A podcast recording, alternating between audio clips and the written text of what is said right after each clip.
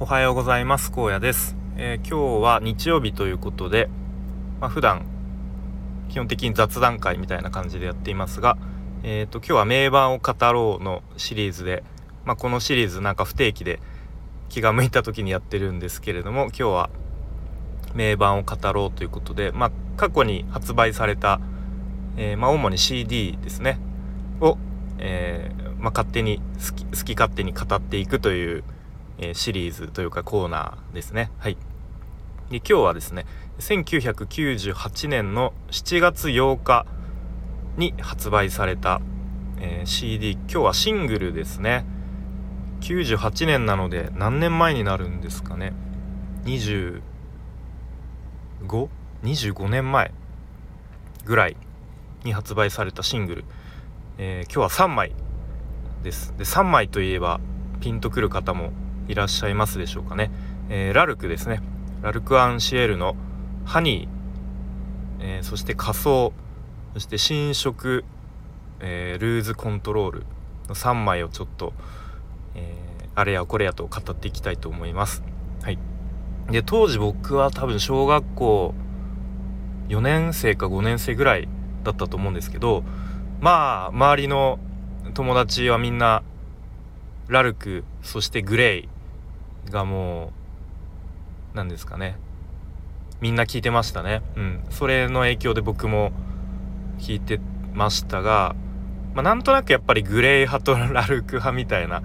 で一部うんルナシーはでもまあ小学校だったんであんまりルナシー大好きっていうやつはいなかったような気もし気がしますが。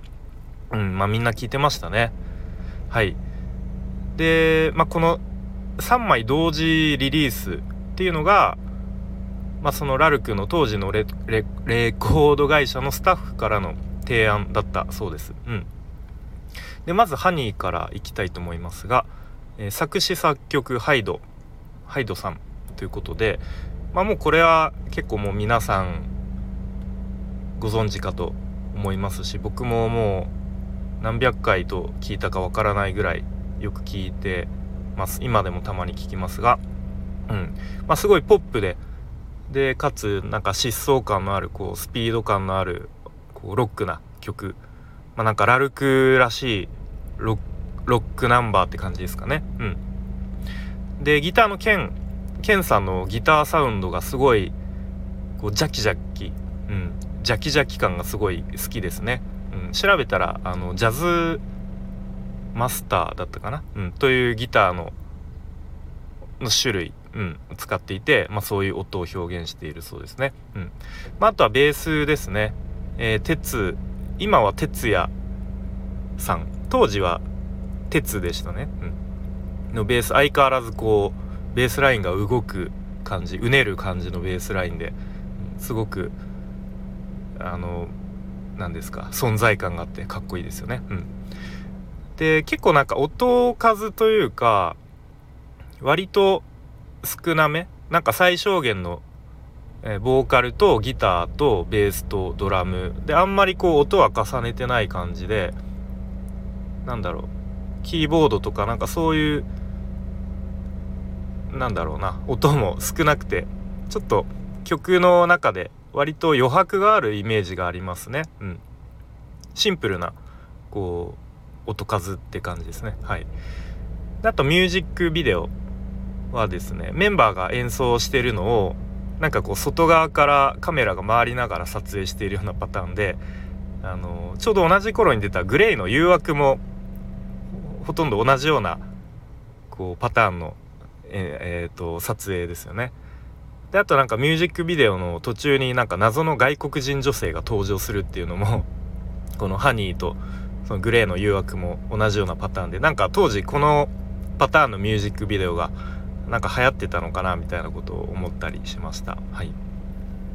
であとは売り上げを調べてみたら初動が50万枚。でオリコン初登場2位。2位なんで1位何だったのかなというちょっと気になりますがちょっと調べきれなかったんですが。で翌週に1位になったそうですね、うん、で累計で123万枚ということでとラルクで初のミリオンセラーとなったそうです。はい。でちなみにこの年の年間オリコンチャート1位はグレーの誘惑ですね。でグレーはえっ、ー、とシングル2枚同時発売。誘惑とソウルラブ。あのー、長細いちょっとプラスチックのパッケージ。今でも思い出しますが。はい。で誘惑が年間1位で161万枚だったそうですね。うん。まあ本当にグレイとラルクのもう全盛期っていう感じですかね。98年は。はい。ということでハニー紹介しました。で次が仮装ですね。うん。仮装。漢字が花。花ですよね。火じゃなくて花の仮装っていうちょっと造語ですかねこれは。でこちらが作詞がハイドさんで作曲がケンさんという感じですね。で、まあ、まず売り上げからいくと初動が50万枚、はい、で累計で104万枚。こちらもミリオンセラーとなって。なんかこんなちょっと何ですかね。パッと聞くとちょっと聞きにくいというか決してポップうーん、まあ、メロディーはポップなんですがちょっとこうねとっつきにくい曲っていう感じなんですがそれでも累計ミリオンセラーということでなんかこう時代を感じますよね。うん、で、まあ、歌詞ですね歌詞はハイドさん作詞なんですがえこんなこと書かれてましたね。なんか和の感じとかあとは古来からある日本の言葉の美しい部分とかあとは幻想的な感じを表現したそうです。はいでミュージックビデオもすごいなんかちょっと幻想的な感じで作られていてでハイドさんの眉毛が全部ない全剃りしたそうです。はい。うん。でちなみになんか翌日その全剃りした眉のことをすっかり忘れていて洗面台で自分の顔を見てひっくり返ったというなんか あのエピソードがあるそうですね。はい。仮装まあ僕当時は小学生だったんであんまりなんかちょっとうん。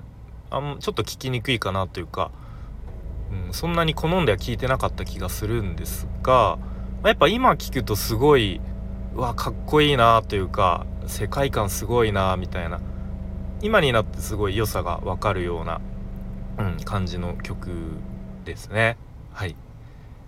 えー、はい。仮装を紹介しました。最後が3曲目「新色」副題で「ルーズコントロール」とありますね。でこちらも仮想と同じで作詞がハイドさん。作曲がケンさんですね。で売り上げが初動50万枚で累計93万枚ということでまあ惜しくもというかミリオンには届かなかったものの、まあ、93万枚っていうのもすごいですよね。うんシングルですもんね。でこちらはイントロのギターのアルペジオがすごい印象的でもうなんかここから曲の世界観に一気に引き込まれるっていう感じのイントロのギターのアルペジオなんですがうん。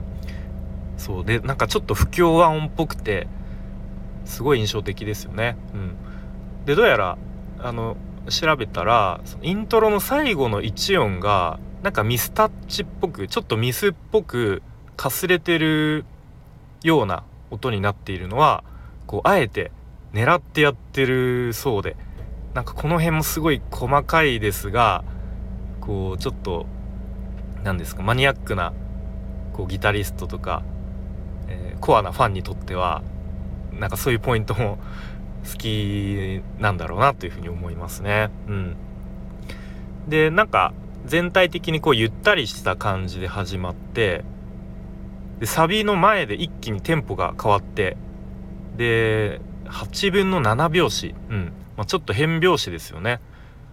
に変わり。で曲のテンポも一気に上がってこうすごい攻撃的な歌詞とか演奏とかもガッと攻撃的になって、うん、でまたこうゆったりしたテンポに戻るみたいなその何ですか生と動のそのこう対比みたいのがすごいかっこいいですよね。うん。そう。でミュージックビデオちょっと見てみましたがすごいなんかホラーって感じですよね。ちょっと怖いなみたいな。うん。でこれも世界観がすごいあのー、作り込まれてすごいなっていう感じですね。でこの新色もやっぱ仮想と同じようにあんまり当時はうん。こうあんまり好き好んで好き好んでっていうか好きで聴いてなかった気がしますがやっぱ今聞くとすごい、まあ、さっきのイントロのちょっとした表現とかこう聞いてうわーなんかすごいなーっていう風に、えー、改めて聞くとかっこいいなというそんな曲ですね。はい、えー、ということで今日は「名盤を語ろう」のシリーズで1998年の7月8日ちょうど25年前の今ぐらいの今の時期ですね。発売されたハニー仮想新色ルーズコントロール。を紹介してきました。はい。でまあ本当にこの98年90年代後半はもう CD の全盛期っていう感じでで特にこういう、まあ、ラルクをはじめグレーとか、まあ、ルナシーとかあと、まあ、結構 x ジャパンとかもですかね。うん、でヒデさん。で確かこの年の5月にヒデさんがあの亡くなってしまったという年で、まあ、それも衝撃的だったと思うんですけど、まあ、結構その辺の日本のロックバンドがすごい、あのー、勢いがあった年だなというふうに思い返すとありますね。うん、で僕もやっぱり結構小学校のその高学年ぐらいって結構多感な時期だったと思うんですよ。で音楽とかもなんだろうな結構自分でいろいろあのテレビでそういういわゆるオリコンチャートとかを見てあ今これが1位なんだみたいな。で近所の CD レンタルショップゲオとかに行って借りてきて。で自分で録音してちょうど多分 MD とかをお年玉かなんかで買ったぐらいの記憶があるんですけどそれに入れてあ自分で音楽を聴けるみたいな。うん。それでいろんな j p o p j ロックを聴いてた思い出がありますね。でその辺からもうグレイにもドハマりして今でも あの相変わらず好きっていう感じで。結構その音楽に出会うタイミングとかも大事だったりしますよね。はい、ということで今日はラルクの、CD シングル3枚同時リリースの3曲を、語ってみました。何か皆さんも思い出とかこの曲好きとか、えー、3曲の中でどれが一番好きとかあれば教えていただけるとすごく嬉しいです。ということで最後までお聴きいただきありがとうございました。荒野でした。バイバーイ。